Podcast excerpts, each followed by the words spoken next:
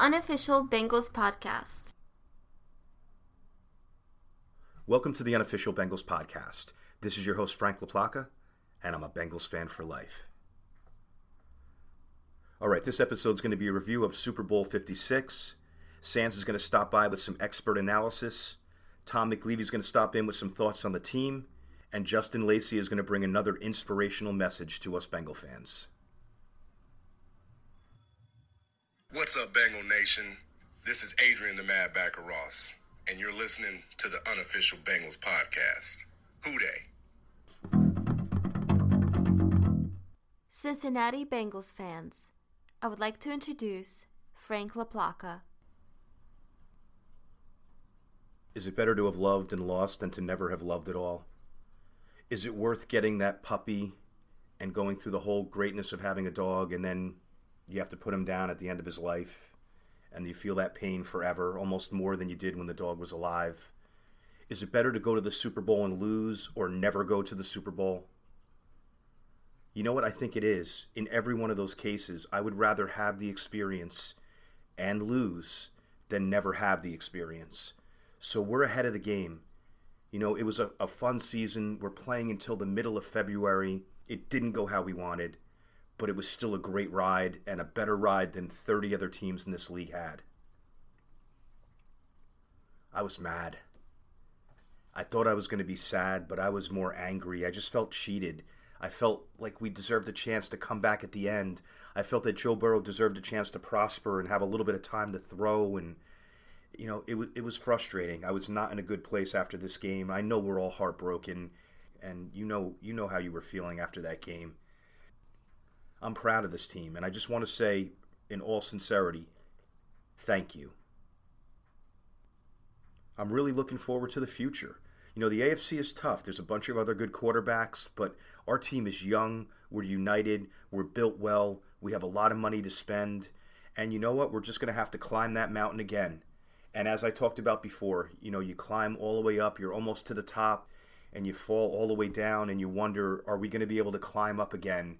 And just believe. Just believe, and you know what? Just take it a day at a time. Take it a game at a time, and and just keep performing and, and believing and bettering yourself as as a person and in the Bengals case as a player or as a team. That's all that matters. What are we going to do? We can't predict the future. We can't say, "Oh my God, I don't want to have to climb Mount Everest again," because we are. We, that's they say in life that the journey is better than the destination in most cases and it is. You know, like even if we won the Super Bowl, it would be you'd be ecstatic. We'd have something to hang our hats on for years and years.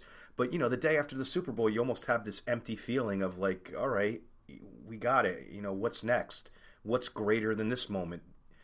So I don't know. Yeah, multiple Super Bowls would be greater. You know, I'm, I'm talking a little bit crazy because I'm really emotional about this. It's very important to me, and that's what I tell people. I said it's only a football game, but it means so much to me. All right, so let's quickly go over some headlines. Joe Burrow sprained MCL. Man, it looked so bad. I know all of us out there were like, "Oh my God, not again! Why? Why is the universe taking this guy from us again?" And he toughed it out, man.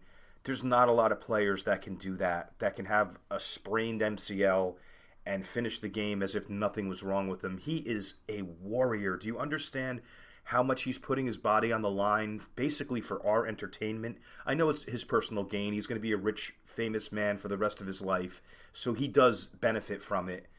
But man, he's selfless. You know, a lot of guys, oh, I don't want to ruin my career. I'm I'm I'm good. He doesn't tap out, man. Nothing is going to make this guy tap out, and that's our leader. This is such a good time for us. He will take us to multiple Super Bowls. Just watch it's easy to say now. It's easy to get disappointed. It's easy to say, well, Josh Allen, and that's his year next year, or Mahomes, or you know who knows who's going to come up the rank. No, Joe Burrow is a champion. He's a winner, and he's going to make this team champions, and he's already made this team winners. And you know they did a lot of post game interviews, and I can highlight what everybody said. Everyone said poignant things and caring, team oriented things, without a doubt. You know, it was enjoyable in a way to listen to the good vibes that everyone had and, and the good memories and the good feelings. But the only quote that I'm going to quote from it, and I'm going to paraphrase this, but it was Joe Burrow saying this We'll take this loss and let it fuel us for the rest of our careers. Yeah, Joe. I'm right there with you. I will be there on every snap, my friend. All right, so the benefit of playing in the Super Bowl is not only the hype and the attention that your team gets, and you know we played 20 games this year, which is exciting. Or what was it, 21 games? Yeah, 17 plus three, and yeah, 21 games. So all that is really exciting.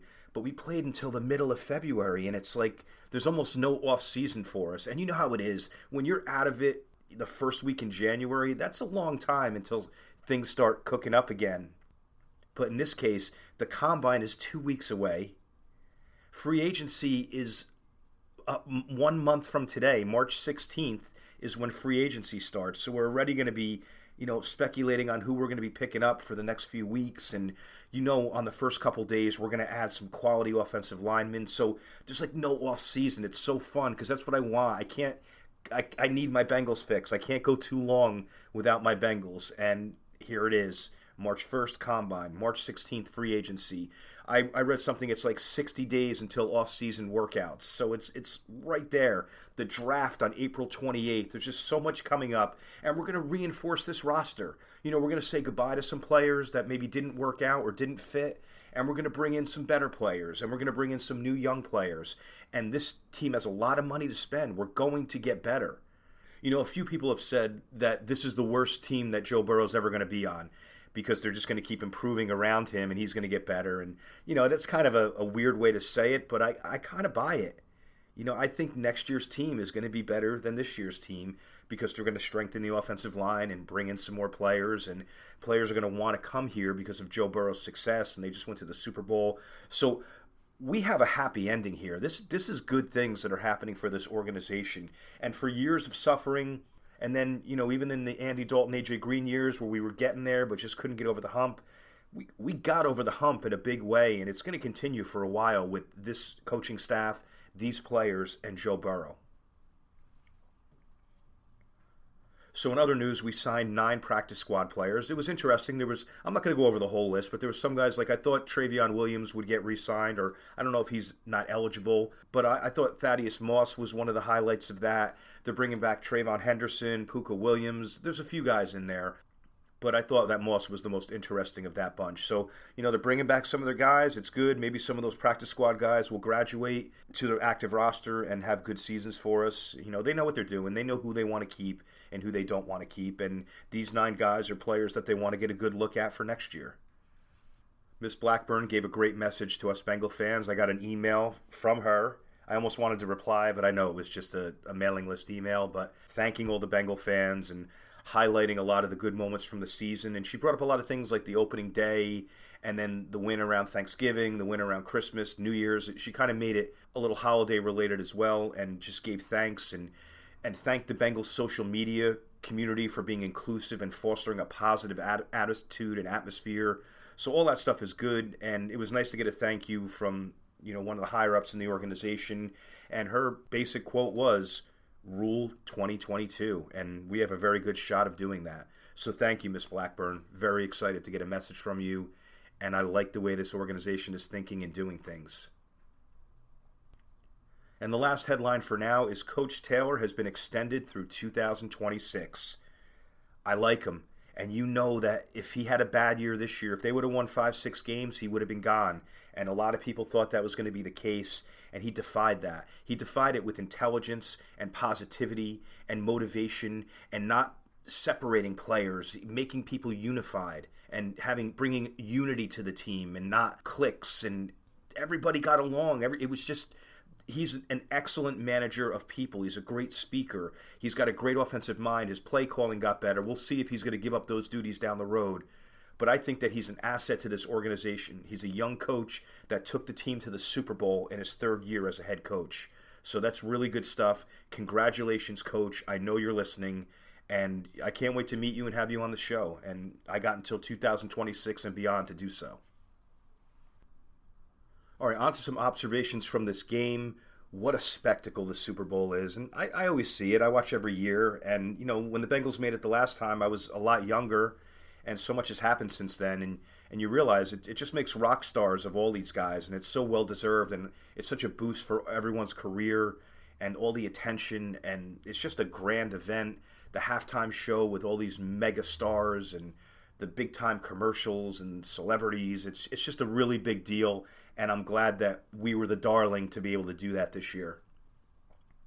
One classy thing that I thought the Bengals did is they could have taken the home locker room from the Rams because they were designated as the home team. The AFC was the home team this year. And they were classy. They were like, no, you know what? Stay in your own locker room. We'll go into the visitors' locker room. And that's good. I mean, imagine if they didn't. It would probably give the Rams some bulletin board material. And it would just be a, a negative look for us. And I'm just glad that we did the right thing as we've been continuing to do this season. The officiating, what do I always say, right? I'm not going to blame the refs for a win or for a loss. You know, we had the Higgins play where he clearly pulled down Ramsey by the face mask and that wasn't called. So, you know, we're not complaining about that.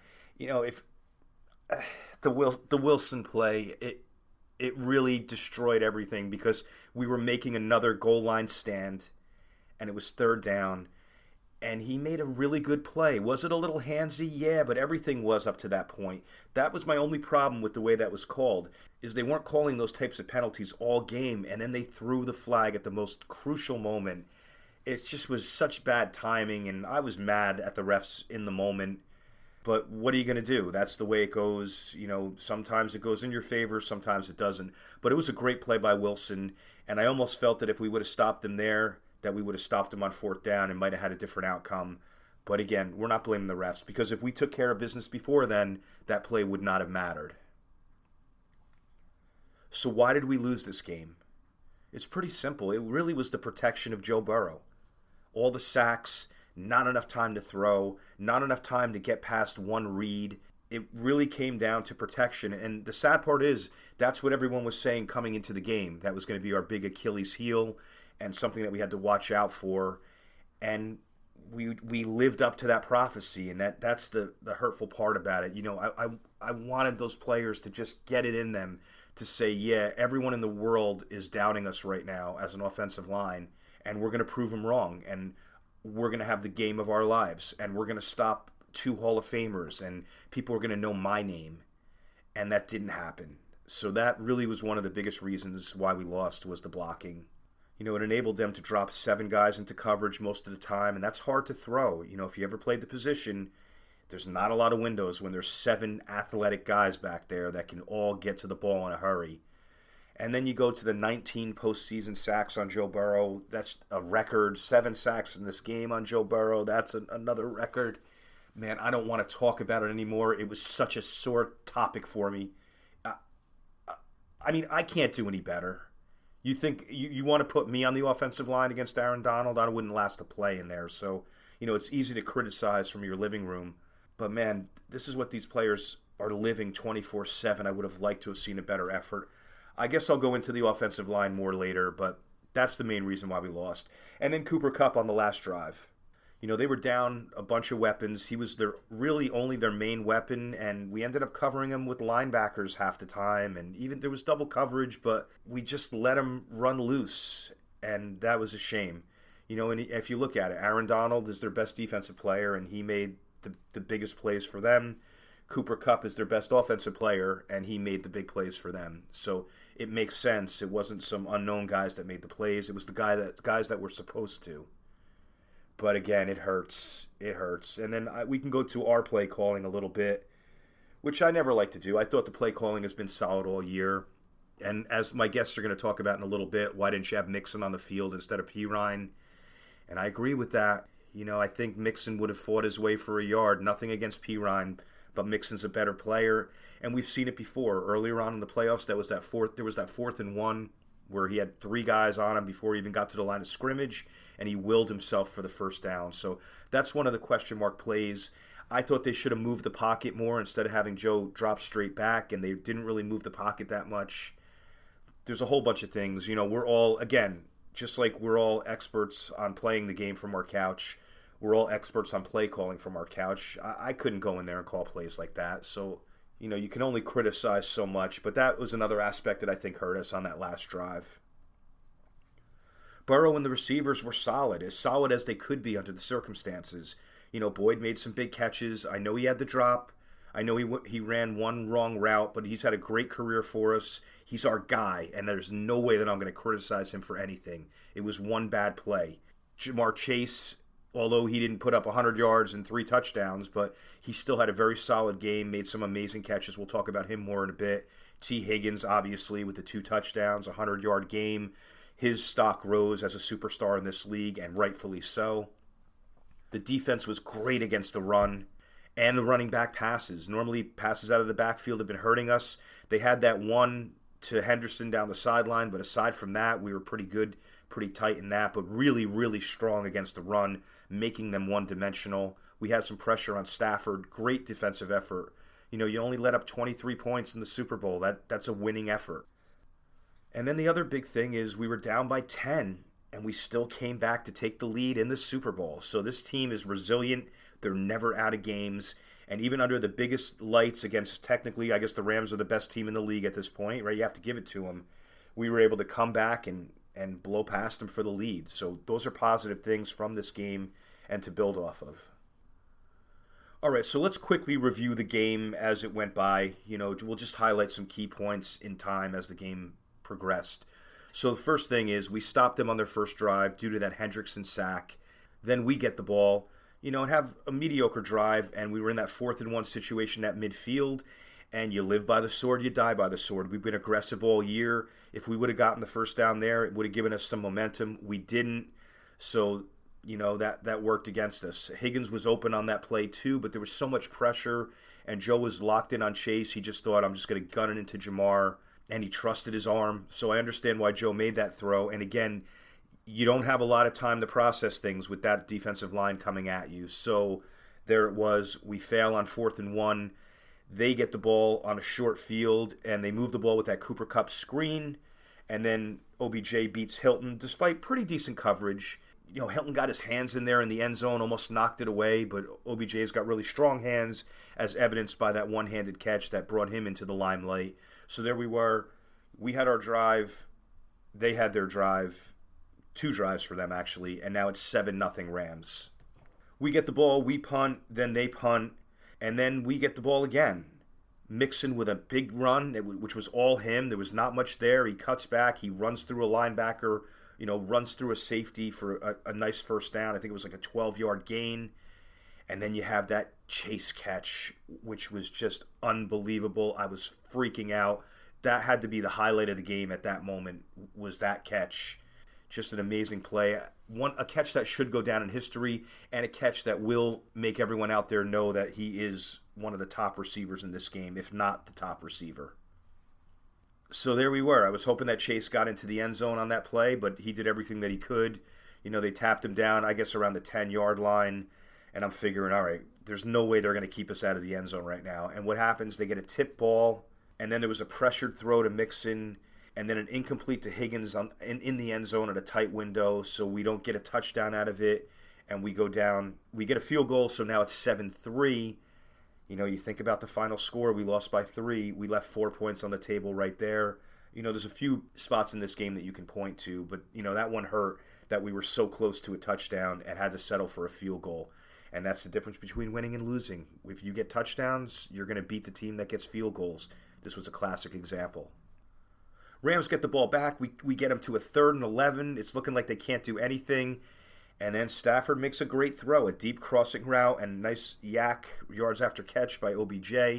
And then you got that Henderson play out of the backfield with Hendrickson in coverage. You know, you live by the sword, die by the sword there too. There was times where we, we dropped our defensive ends into coverage. We've been doing that a lot this year and this was one time where it kind of burnt us. So that, you know they moved the ball deep into the red zone, and then those two big plays led to a Cooper Kupp touchdown in the back of the end zone where we kind of lost track of him. Big mistake by the defense because that's the one guy. No matter what's going on in front of you, you just don't lose track of him. That you know that's like losing track of Michael Jordan or LeBron James on a basketball court. You have to pay full attention to them, no matter what other distractions are going on. So that hurt us. We're down 13 to 3, about to go down 14 to 3, and their punter messes up a hold, which was big time for us. I know it messed up everybody on the spread for the game, and it also made it more of a manageable two possession game for us to come back in. So down 13-3, now it's time to take care of things, or else the game has a danger of getting away from us. What do we get there? We get a couple good runs out of Mixon and a nice drive where Chase had a good catch, Boyd had a good catch, Higgins had a nice reception. Chase had that one hander that Joe kind of threw behind him in the backfield, and Chase just pulled it in, got some yards. So you know it was like back to the Bengals that we all know and love. There, it was we were looking good, and then they do that great play with Mixon throwing the touchdown pass to Higgins. I'll break down that play in detail later. Now it's 13-10. What happens? The Rams drive. It's looking like they're going to get into field goal range, and then Stafford just throws it up for grabs. Bates gets that great interception in the end zone, and that saved three points right there. And then what happens? Vernon Hargreaves comes on the field out of uniform. Bad, bad look from him. I don't know what he was thinking. I know he was excited. I get it. I was just as excited. But you have to know the rules. And you can't even blame the coaching staff. You know, you could say, well, a Bill Belichick coach team would have never have done that. But how are you going to coach that? How are you going to tell guys, hey, if you're if you're in civilian clothes on the sideline, don't run on the field? Like that's like saying, you know, don't don't drink a glass of Drano. Don't put your hand in the. It's like obvious. It's common sense.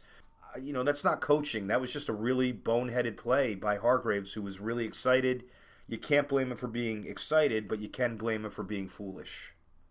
So what happens? We can't take advantage of that turnover. We end up punting, and then the Rams are unable to score and then we go into the half down 13-10 it's right within our reach because we know we were getting the ball in the second half. And it was a case after the bates interception it was like oh you know what? We're going to score before the half which we know is a big way to win a game.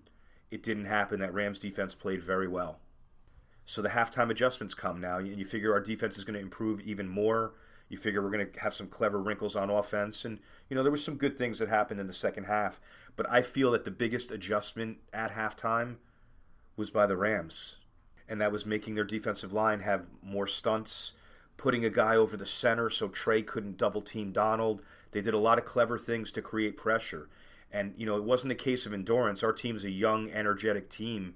It was a case of they were doing things one way in the first quarter, in the first half, which led to one sack.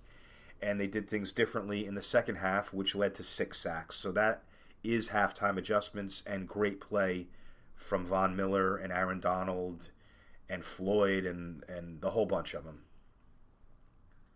So the second half starts.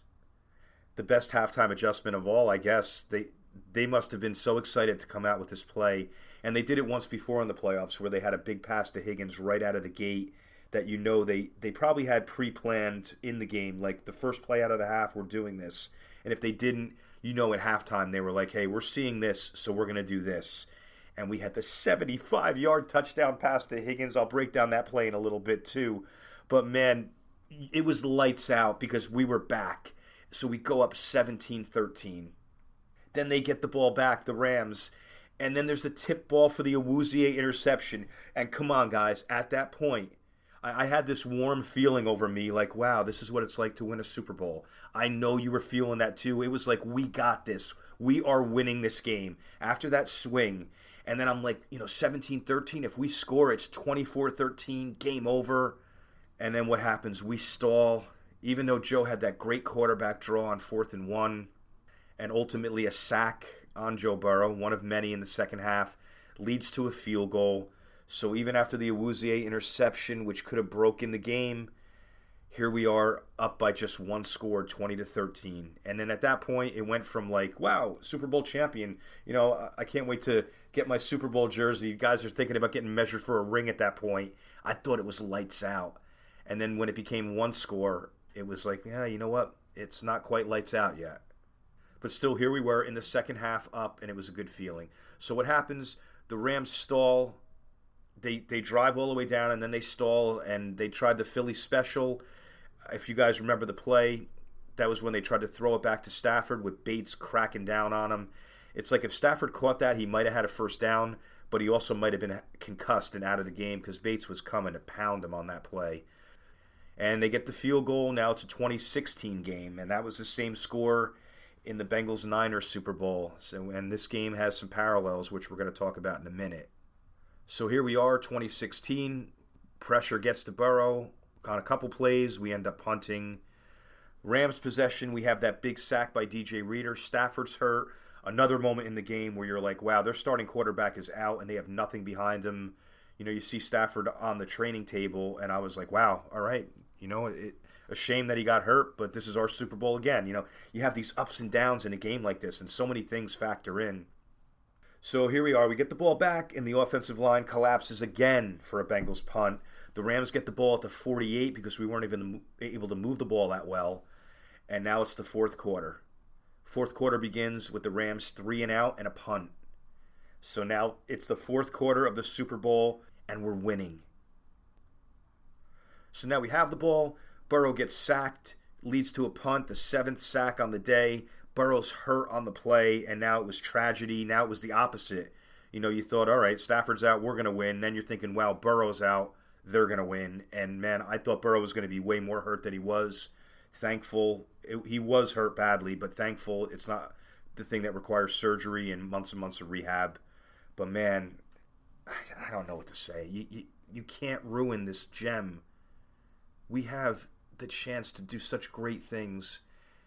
And if we don't protect him, we're going to ruin it all. I know you guys know that. I don't know. I'm just reflecting. So after Burrow hurt, Rams go three and out. Wilson has a beautiful tackle for a loss. Stafford had a bad pass. I'm like, all right, he's starting to choke. And then the Bengals go mostly run on the next drive. We, we take off a bunch of clock. And then Tyler Boyd has that drop, so we were unable to convert he wouldn't have converted the first down if he caught it, but it would have been a fourth and short, and you never know what we would have done in that situation. So the Rams get it with 6.16 left, and what do they do? A 16 yard drive, a 79 yard drive featuring Cooper Kupp, the only guy we really had to focus on. And this is where I say it's reminiscent to that Niners game. It was like you controlled them the whole game, and now here they are at the most crucial time, just slicing you up, and you just can't stop it very frustrating feeling, and it really did remind me of that Montana classic drive, you know, back in January of '89.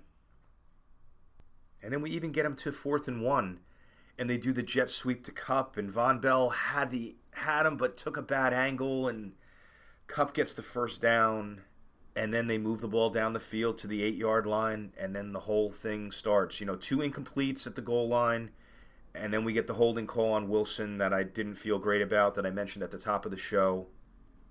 The good part was the clock kept stopping on that last drive with the penalties and everything. So I'm like, you know what? You give Joe Burrow a minute or so, and at least we're going to get a McPherson field goal out of this. So they end up getting the touchdown. And it was almost one where I'm like, just let him score so we have enough time to do our thing. You know, don't get the ball back with 12 seconds left and have no options. So they score on that pass against Eli Apple to Cooper Kupp. and that's a hard one to defend. You know, a lot of people are getting on Eli Apple, but you know, you have pretty much the best receiver in the league, one on one on the outside, doing an out with a perfect throw. Just very hard to, to stop that. So there it was 23 20 Rams. And the Bengals get the ball to do what they did all year make a big comeback, get a McPherson field goal to send us into overtime, or even better. So here were the plays that happened when we had the ball at the end. You had the pass right away to Chase for 17 yards where he gets near the 50. Then you have Tyler Boyd with a nice nine yard catch. Then there was a Burrow throwaway. And then Perine runs for zero yards. So now we're down to fourth and one. And you get the Donald pressure. And he Burrow refuses to go down even against the strongest player in the league and still manages to get a pass off but Perine just wasn't ready for it. I, I just I guess he just didn't process it quickly enough and didn't dive. Maybe he should have dove. It was just such frustration, you know. Like for one second, I'm like, is there a penalty anywhere? Can we get one more shot at this? And there wasn't, and that was the end. And it was that was a tough pill to swallow. That was a, a gut punch. Ah man, it hurts. All right, so let's quickly go over the individual performances. Joe Burrow he had a good game and he showed good leadership and he showed good toughness. What if Matt Stafford was getting that kind of pressure? You think he would have done anything in that game? He would have been a tackling dummy. He wouldn't have lasted the game. Not a lot of guys could have been that resilient and still keep your team within three points of winning the world championship. And then Burrow stays in the game after his knee's injured. Just the, the whole thing.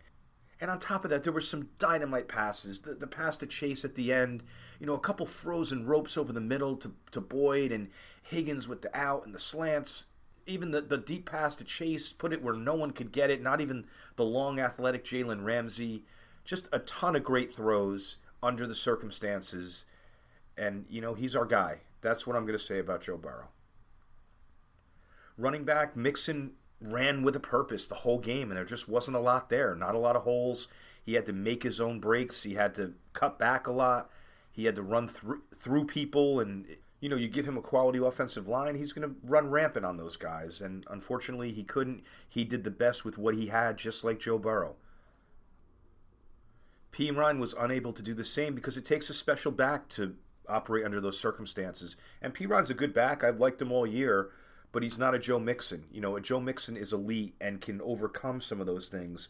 And you saw that Perine was largely ineffective this game because, you know, pretty much any running back would have when there's no holes to run through. It was nice to see Evans get that big first down catch in the fourth quarter. They didn't really go to him much in this game. He was returning kicks. His star and his stock will rise in the future. You know, he's going to be a valued part of this team. He's going to be the next Gio for us, I'm hoping. The wide receivers I talked about at the top of the show, I've been talking about him constantly through the show, but T. Higgins established himself as a superstar. I think if the Bengals would have won the game, he may have had a shot at being the MVP with the game that he had he was electric, and we're so lucky to have him. And we're, you know, it's everything is so overshadowed on how great Ja'Marr Chase is. Higgins is a, is a true star in this league, and we saw that in the biggest game of the year. And Chase made big plays when needed. He had that incredible catch. He had kind of a low key good day. He would have excelled more if the O line would have held up better. You know, he had the again the, the great catch down the field. He had the great catch behind him he was balling out all game. You know, getting tough yards on, on passes over the middle, just exactly what you want. Blocking when when he had the opportunities. Tyler Boyd had a couple clutch catches. You know, we talked about the drop and the one route that he didn't run right, but you know, overall he's a massive asset and he made some good plays in this game too. Uzomah, I heard played 80% of the snaps. You wouldn't have known it because he wasn't targeted much. You know, I, I barely saw him in there, even though when I saw after he was in there for 80%, I was kind of shocked and you could tell he wasn't right. He had the nice first down where he had the yards after the catch. He had another reception. I think he had two on the day, but at least he got to get in there and be with his teammates and contribute. But you could just tell that he was far from being normal and healthy. And now the offensive line. I'm in a quandary here, and I, I like, I want to be honest about things. You know, I want to tell it like it is, but I don't want to totally disparage everyone. It's just I don't know what to do. You know, and, and I don't mean to be you know waving the home flag and like you know I'm going to get some of these players on my show and you know I, I'm working on trying to get something going with the organization. And if I start bashing on guys, then you know that's that's going to limit my opportunities as a broadcaster. And so I, it's it's a tough position, but I, by the same token, it's not fair to to the listeners to to sugarcoat things just because I want personal gain. So I don't even know what to say. We know it. Everyone was on them. You saw the low PFF rankings. You know, it was the big talk. They got chastised enough by everybody, but I was not happy with them at all. I was ranting after the game about their performance, ranting negatively. If I would have recorded a podcast right after the game, I don't know if I'd have any anybody wanting to hear me anymore because I was so bitter and hurt and angry. And it's nice to calm down a little bit now before I, I talked about it. I couldn't even watch the game for two days because it hurt. I don't know. You know, it's it's like watching a car accident, watching yourself on a street cam in a car accident. I've used that analogy a while back, but it, it, it was. And again, what I said at the top, this was your chance. All of you, this was your chance to stand up and make a name and, sh- and show you belong in this league and erase all the negative narratives, and you just couldn't do it. So I said it before the season over and over and over again, and no one listened to me. We needed four new offensive linemen. And what did we do? We got Reiff, who was older, didn't make it through the year. We got Jackson Carman, who didn't even he played a couple special team snap in this snaps in this game. You know, we drafted him with a bad back, and here he was in the Super Bowl ten months later, out with a bad back you know, and that's what we did. We had Reiff and Carman were the big additions, and then a, a, fourth rounder and a sixth rounder. And I think D'Ante Smith is the best one of all of them right now. So we didn't do enough. And I, I've said it, we did not do enough. And after this game, I was like, I'm doubling down. I don't want four new offensive linemen. I want five new offensive linemen. But you know that's not going to happen. They believe in Jonah. You know, Hopkins is still going to be around, whether as a starter or not. I don't know about the other guys. Adeniji is going to be under contract as a backup. You know, they're, they're all probably going to be here, except I don't know what they're going to do with Spain, who was my favorite out of all of them up until that last play. I don't know. Again, now I'm getting on the guys. I don't want to be doing this. So I thought Hopkins played the best out of all of them. The rest of them, you saw the tape. I saw the tape. Enough said. I don't even want to talk about it anymore. All right, so even though I defiantly said I don't want to talk about it anymore, I'm realizing I need to cover the sacks because it's only fair to see what happened on these seven fateful plays. So, sack number one Jonah leaves his block a little bit early to protect against the stunt, and the guy that he was blocking, sacks Burrow, and Prince kind of collapsed. He got pushed into the pocket on that play. That's sack number one. Sack number two, Joe Burrow gets flushed, runs out to the left, almost gets past the line of scrimmage. Donald pushes him out hard. Third sack, Adeniji got destroyed by Aaron Donald. That's the, the famous clip that we see from the game where Donald just pushes him back with one arm into Burrow. Play number four, Mixon cuts the blitzer, the blitzing linebacker that's coming in. No one's open. The guy gets up and hits Burrow and sacks him. So that was more of a coverage sack, number four. Number five, the entire line gets pushed back. It was tough to tell. I had to watch it three times to figure out whose guy got the sack. It was pretty much on all of them. It was ultimately Jonah's guy that I think got credited with the sack. Sack number six, Adeniji got beat on a stunt. The rest of the line collapsed. Sack number seven, Prince and Adeniji got beat, and Jonah collapsed as well. So that was kind of the three of them, mostly on Prince and Adeniji for that seventh sack. So there it is. We know the story. I'm not talking about the offensive line anymore. Now I can actually say it. Defensive line was huge. They stopped the run. They all played well. Hendrickson had the big sack on the first series. I was like, wow, he's going to get the best of Whitworth all game. And although he got his pressures, you know, Whitworth kind of buckled down. You know, Whitworth is a borderline Hall of Famer. We love him. Did a lot for this team. Man of the year. You, you can't root against him. So, you know, he's a pro. He probably realized, you know, you need to go against the guy to realize it. You see film and you, you think you know what it's going to be like, but when you're out there, now you really know what it's like. And that's how Geno Atkins was successful all those years. You know, you saw him on tape, and guys were like, well, you know what? I know his technique. I can block him. But then when you face the brute strength, it takes you a little while to get adjusted, just like Aaron Donald. You can watch all the tape in the world, but until you feel that strength, you're you're not really going to know what to do. So Whitworth did eventually buckle down against Hendrickson, but Hendrickson still had a productive game. Hill was great against the run, great addition. Please resign this man. Hubbard was great against the run, as always. Came up big a few times. Reader was great against the run as well too, and he made had that big sack where he landed on Stafford's ankle. So, you know, the, the backups rotated in, not any really noteworthy plays, but the starting four really excelled in this game and, you know, played well enough to win this game. Linebacker Logan Wilson was excellent. He has arrived. He was all over the field, tackles for loss, such a quick reaction time and great speed. He was just diagnosing things and making a, a beeline right to the to the ball carrier and executing. This was a he's had a breakout season, but on top of that breakout season, this was a breakout game for Logan Wilson under the biggest spotlight it could ever be. So we know we have a winner there. I am so satisfied with him as a player right now. Pratt had a good game. I heard that he hurt his groin early, but that didn't phase him. He just kept playing. He had the interception on the on the missed extra point. He had a big stop on third and one in the fourth quarter. So both of those guys had outstanding games at the linebacker position. And it gives me a little more confidence because I was like, you know what, we need one more linebacker. And although I still think that we do, if these two guys stay healthy, we're just fine there. On to the defensive backs. Chidobe Awuzie, great addition to that secondary, a top tier corner.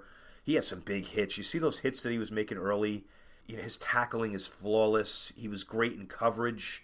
He got banged up, which I was like, oh, we're in trouble now. He and he came back in a play or two later. So an exceptional player for us and had an exceptional game. Eli Apple's not a villain. Think about the way he played the second half of the year. Think of the big plays he made in the earlier playoff games. What did he do in this game? He let up a couple passes. Like I said, he let up the pass to Kupp on the out route in the end zone, but most corners would have let that up.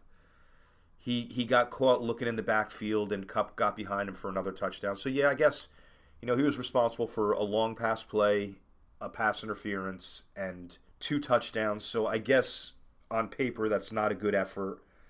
But I didn't think that he was awful out there. I didn't think he was a total liability. You know, it's very hard to cover Cooper Kupp no matter who you are. Bates had a solid game, a lot of tackles. He had the big interception. And Hilton had a decent game as well too. I know he did let up the touchdown, but the coverage wasn't bad and he almost pried it away and he pretty much buckled down for the rest of the game. He did his share of blitzing. He was in the backfield a lot too. Reliable tackler just like all season. So I thought the secondary did a very good job in this game. And a lot of Cooper Kupp lighting us up at the end was happening with a safety and a linebacker covering him as opposed to a DB. That might have been the instance when the dam started breaking would be to have brought in Awuzie and just put him on Kupp the whole time. But again, that's hindsight. There's probably reasons why they didn't do it. If they thought it would have worked, you know, Coach Anarumo's smart enough to have done it. So, so be it. That's the way it goes. But good job out of the defense on every level in this game. Special teams, McPherson tied the field goal record for postseason in his rookie year. If if we were within 65 yards, they would have let him kick that for the tie, and he and we all know he would have made it. He's just unfazed out there. You see it. He was just he was relaxed. He was loose. You know, you're a rookie kicker in in a, a three point game, knowing that at any moment you could be making the biggest kick of any kicker's life, and he's just totally relaxed. He's out there watching the halftime show. I don't know. he's so likable, and you know, you're like, why aren't you in the locker room with your teammates? You know, I guess you could say that, but what are they going to tell him? And then he comes out and bangs out two field goals right after the half anyway, or so. So, you know, it doesn't matter that he was watching the halftime show. It made him more human. It made him more likable, and he was kind of like in awe by it. He was like watching a concert. It was it was really cool to see, and a reflection of his character and a reflection of our All Pro kicker that's going to be with us for many Super Bowl runs to come. Clark Harris was perfect. Yeah, I'm going to highlight Clark Harris I mean, that's think about long snapping in the Super Bowl with the game on the line and in those big situations. That's a tough job. You know, you got to be perfect. It's so easy to get the yips and and send some ball sailing. And uh, he was just Clark Harris as always. Every snap was perfect. Huber, every hold was perfect. Huber punted very well. No touchbacks. Some really good punts in this game under bad circumstances. You know, they almost blocked one or two of them. He got rolled into on another one. They don't call that anymore. They don't call roughing the kicker anymore. It's very rare. But good game by him. And the kick coverage was outstanding as always. Trent Taylor had some good returns. He had the 120 yard punt return, which was big. So solid special teams effort, solid defensive effort, solid effort out of our skill position guys. It was just one area that wasn't cutting it this game. And as a result, we did not win the Super Bowl. So there it is happy, sad, excited, depressed. They're all emotions that, that pop around here. You know what? We're going to move into the off season and get excited about the acquisitions and get excited about training camp, get excited about the draft, get excited about Joe Burrow, get excited about the expectations for this team and its new players and our division having a little shakiness in there with the Steelers quarterback position as a mystery, the Browns are down on Mayfield. Lamar Jackson's coming off maybe one of his worst seasons. So, you know, there's a lot to be positive about as Bengal fans. We're going to be right back here next year. So let's reflect on the moment, get over the heartbreak, and be ready for some really good times ahead.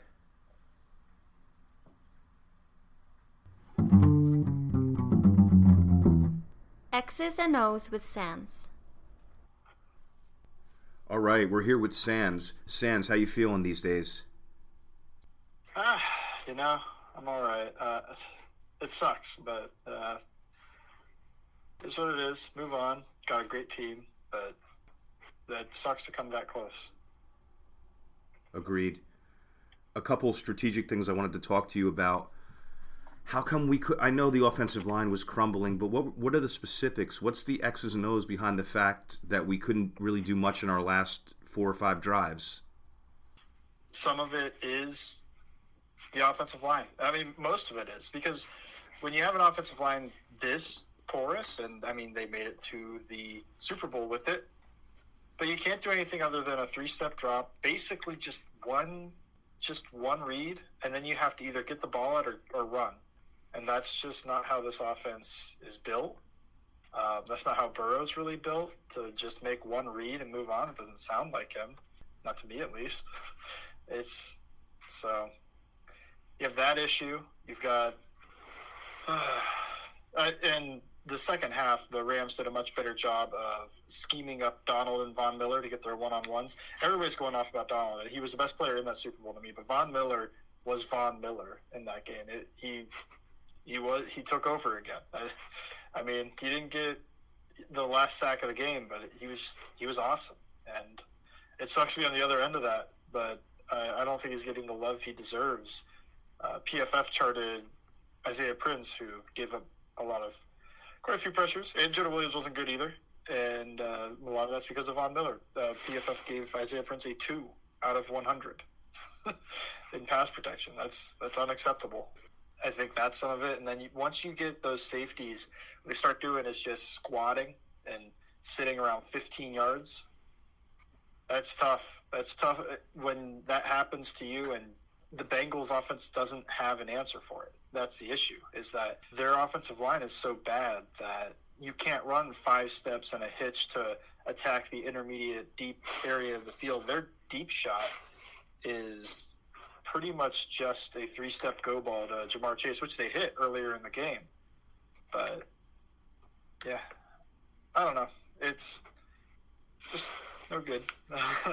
it was good to take out of it, but yeah, they, they couldn't move the ball because of the offensive line in conjunction with they started sitting those safeties and really challenging the Bengals to okay, attack deep, be able to protect for a five step drop, and the Bengals couldn't.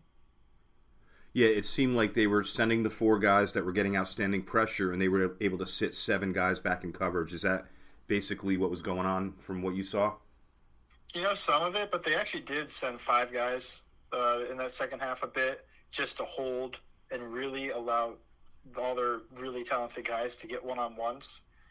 And I mean, that one of the things that killed them was they they got all those one on ones with their elite players, and the Bengals couldn't respond if you were an offensive coach for the Bengals and had a say on what they were doing, was would there be anything that you would have done differently in in that oh, last yeah. half to to kind of you know give us some space and help us out?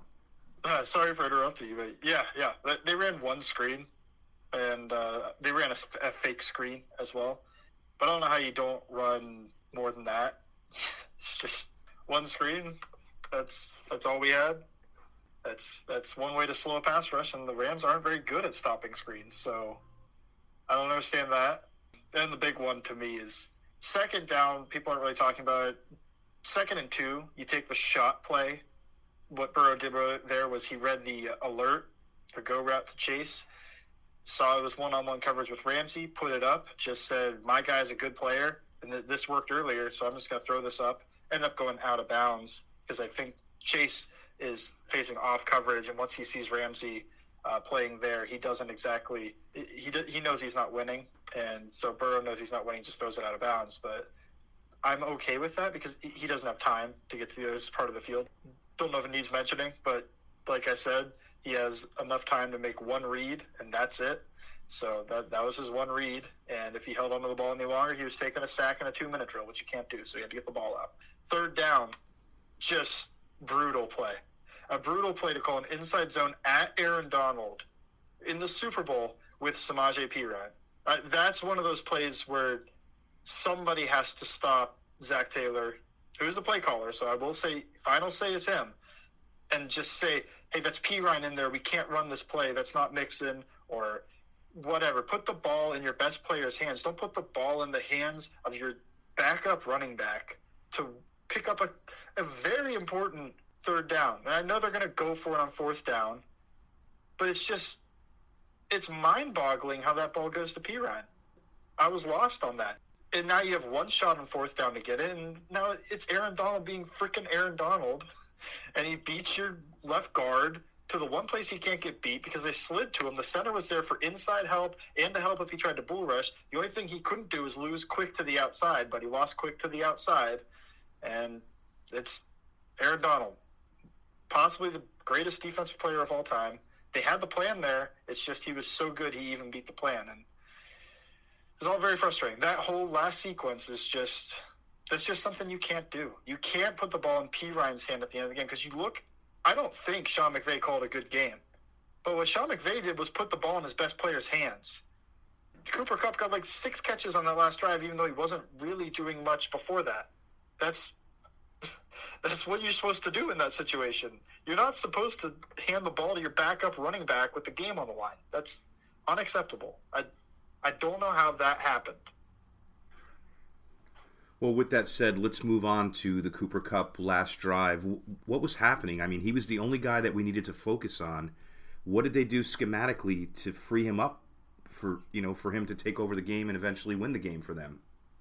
You know, some of it's the play that's gone viral with Matt Stafford making the no look pass to Cooper Kupp. There's no defense for that. The defense for that is getting to the quarterback before he can make that pass uh, because he's got his shoulders and his eyes, and he starts even throwing while lined up with the with the hitch. So Vonn Bell takes the bait, and they he ends up being able to fit it behind him. I don't know. To me, that's just that's just amazing football play. So that happened, but other than that, they they, uh, I don't know. I I think they're they're trying to zone it up. They're trying to keep everything in front of them, which ends up taking more time. But I mean, they had it. They stopped Cooper Kupp, but it didn't matter because the the flag came out on a play that, in my opinion, wasn't holding, especially with how they were calling the game. But it's not to blame the officials because the officials also let a lot of stuff go. The T. Higgins possible face mask, they let that go. The play before, Jermaine Pratt kind of mugs the running back a little bit, let that go, and then they call that one. And I know it's not consistent with how the game was called, but it is what it is. I they had it, and then after that, Eli Apple finally came back to bite the Bengals. Apple gave up uh, defensive pass interference, gave up the touchdown, the game-winning touchdown, but there was holding, and then he gives up the game-winning touchdown. And a situation I don't think ever should have happened, where Cooper Kupp split outside. He almost never is split up outside like that. So I knew in my mind this is an isolation of some kind, possibly a goal line fade. You don't want Eli Apple in that situation. Just find a way to get Awuzie on him. I've thought of the galaxy brain idea of it's short yardage. You're not going to get beat deep. Why the heck? Just put Trey Flowers out there. I don't know. He's a big body. He's he's. And maybe I'm wrong on this. Maybe this is just revisionist because Eli Apple was fine for most of the game. Well, kind of. At least most of the year he was fine, so you trust him in a way. But uh, that's the end of the game. Is just who are you getting the ball to? And they they were getting the ball to Cooper Kupp, and they were rewarded for it because they got him lined up against Eli Apple, and I don't know. That's how it goes. I wouldn't have done things the same way Zac did, and I think there's plenty of criticism for him, but you just move on, I guess. Yeah, you know, I it's hard to. I know we blame Apple for letting up the touchdown. Obviously, it was his his play to let up but it almost felt like that was indefensible. Maybe you're right. Maybe if Flowers is in there, he's a little bit longer. Maybe Awuzie is a little more athletic. But do you think any anyone could have stopped that? I mean, I can't say that nobody could have stopped the play. It's it's been stopped before, and Cooper Kupp's he's I don't know. He's not. I don't think he's small. He's six two, but he's one ninety four. He's not that large either. He's not T. Higgins, so you get a guy like Trey Flowers on, you've got the size advantage. You don't have the ball skills advantage, I don't think, but you have the size, you have the length. Eli Apple's probably about the same size as Kupp, I think, and the difference there comes in their ball skills and everything else, the technical ability. So I don't know. Awuzie's on him. Maybe he makes a play. He's got better ball skills. Maybe if you have uh, Trey Flowers on him, he's long enough to break up the pass or at least make it too difficult for him. The real thing is just if they call the false start, they don't call the holding, then they're in a fourth and goal from seven yards out, and that that's they're not running a goal line fade. they can't ISO up Cooper Kupp on Eli Apple in that situation the same way. Yeah, that's what I thought. And again, I never blame the refs either way. You know, you just got to make the plays. But as you had mentioned earlier, that was an inconsistent call with how they were calling the rest of the game. But anyway, my friend, feel better. I mean, you know, I know how I can hear it in your voice. Obviously, you can hear it in mine. This isn't fun right now, but I guess there are brighter days ahead. There's brighter days ahead. And, I mean, heck, Burrow escaped without a major injury. I mean, my heart sunk when I saw him on the on the ground. I mean, I, I yelling in pain. It was just heartbreaking to me. Of just, oh my God, we did it to him again. But he he escaped with just a sprain, played through it because he's tough. But you never want to see that. Heck, go go fix this offensive line, and you it's not just to protect Burrow. It's to open up the offense because right now, whatever you think of Zac Taylor, he's calling plays with one hand tied behind his back because of this offensive line. And no matter how good of a play caller is, it'll get better with the offensive line being better. Yeah, and I, I know we're definitely going to be talking a lot in the off season, and you're obviously going to be appearing on the show. So we'll we'll try to figure out how we're going to fix that offensive line. I guess we have a couple months to do so. Sans, how do people find you on social media? You can find me at Bengals underscore Sans on Twitter.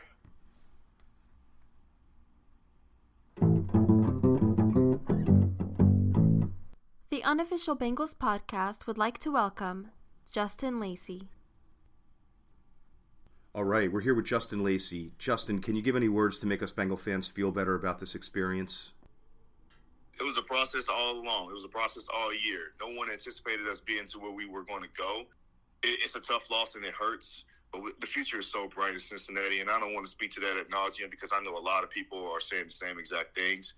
But we have a young quarterback that's thriving, that's growing, and continues to ascend to higher levels. The defense continues to make plays and arise.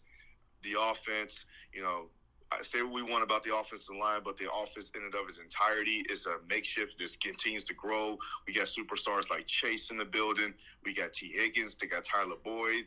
Obviously, there is major, major work to be done on the O line to protect and block Joey B.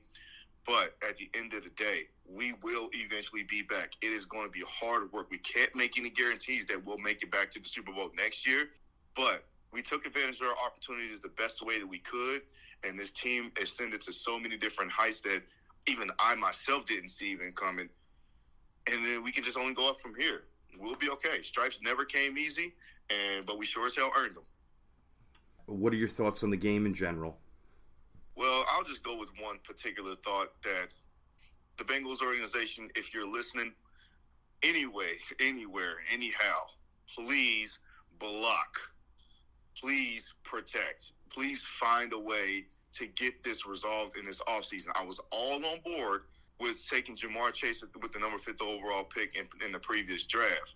You know, I was one of the main people that stood on the table and said, draft Ja'Marr Chase because you need to be explosive and not just let people back corner you into a need where you can always find that everywhere else.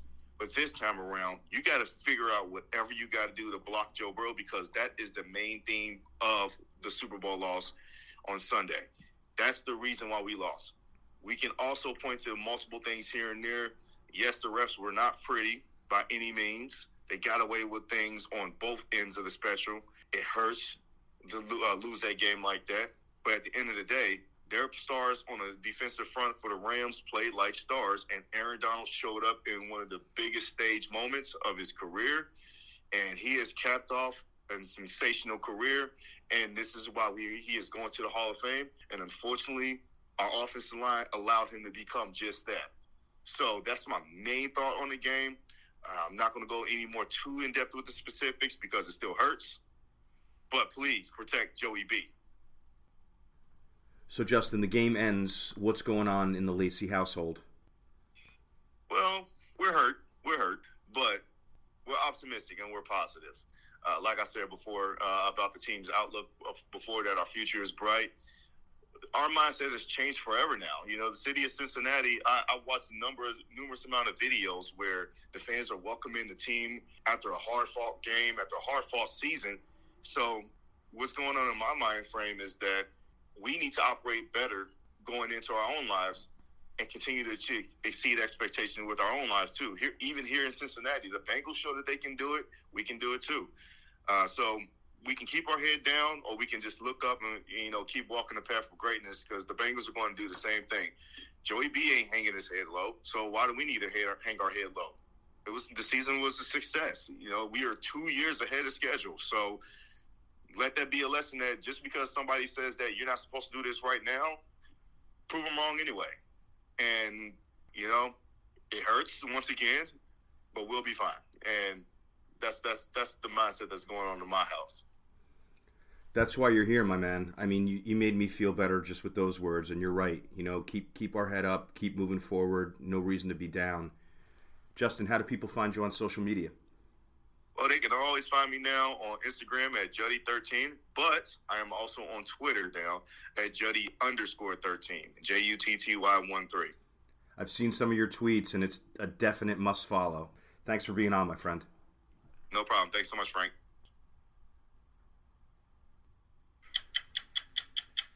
McLeavey Minute. All right, we're here with Tom McLeavey. Tom, what are your thoughts on this game? Uh, Frankie, um, uh, you know, tough loss.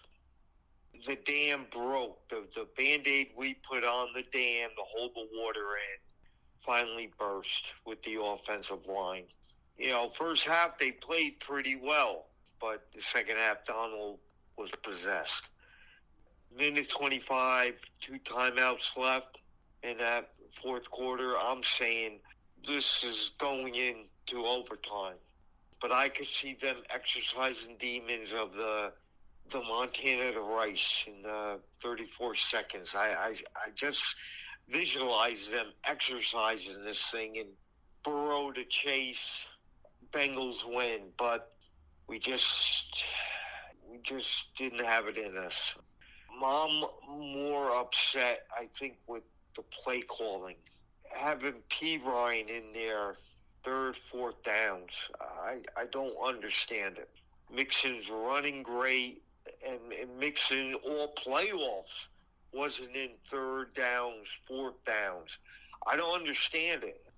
The Rams lost OBJ. Their running game was non existent. And that final drive for the Rams, they somehow got the ball to their best player, Cooper Kupp. How we couldn't get a screen pass to chase. I mean, all game they kept Joe Burrow in the pocket. Roll him out. Why couldn't they roll him out? They were he got sacked what seven, eight times again, and then I'm watching the the game at a bar. He goes down. You can hear a pin drop in this bar when Burrow was down. When he, you could see him scream. I, I, just don't understand the, the game plan. You know, we they had that nice uh, trick play, very good. Even going on fourth down in the beginning, I didn't mind it, but I just wish. I mean, apparently it was uh, uh they had and P. I think it was Perine in there again, and he rolled out, and the linebacker followed him right into the path where the ball was going. So um, I don't know if that was a, a an error on Perine or that they didn't think it through. But come on, you got to get Burrow out of that pocket more. Get some screen passes to to to chase. End around. They gave Cooper Kupp an end around on a, a, a big fourth down call. Give it to Chase. I mean, come on. Pitch out to, to Mixon. Mixon ran beautifully in that game. Uh, I'm not going to blame, like we talked about earlier off, off the air here, you know, the, the, the the referees were letting them play sort of, and then the last drive they sort of calling it close. But you know, it was still a winnable game. You know, we with Joe Burrow, the future's bright with the Bengals, but you just never know if they are ever going to get back, especially the AFC the way it's it's stacked just tough loss. There's some times where you'd rather see him get blown out than lose so close. But you know, that's the type of team they have. Uh, you know, they have playmakers. Uh, hats off to you Logan Wilson in that defense, stepping up when they needed to. Like I said, the Rams' running game, they couldn't muster anything, um, and I was just hoping that they could get enough to make Matthew Stafford play his days like he was in Detroit. Sometimes they were it would look like it was tending to go in that direction, but uh, he just made a few couple plays that really made a difference in this game. So hats off to him. Hats off to the Rams. I just hoping God that like Kansas City did last year when they had a bad offensive line, they went and addressed it in the off season. Bengals beat them, but just hope and pray that you know the Bengal front office does the same thing this uh, off season, goes heavily on that offensive line. So you know the future's bright, but man, you don't know if you're ever going to get back there and have a chance, and we're so close. Uh, it's, it's, it sucks. And good news is, thank God, Joe Burrow. They say don't doesn't need no knee surgery. You know, there's a lot of questions coming out of the game that woulda, coulda, shoulda, but um, you know, hats off to the team. Listen, they they got us uh, mid February, but now we're the hunted. So we have to be at our A game week in, week out now. You know, the future's bright, but also the pressure's on us. That'll do it for this episode.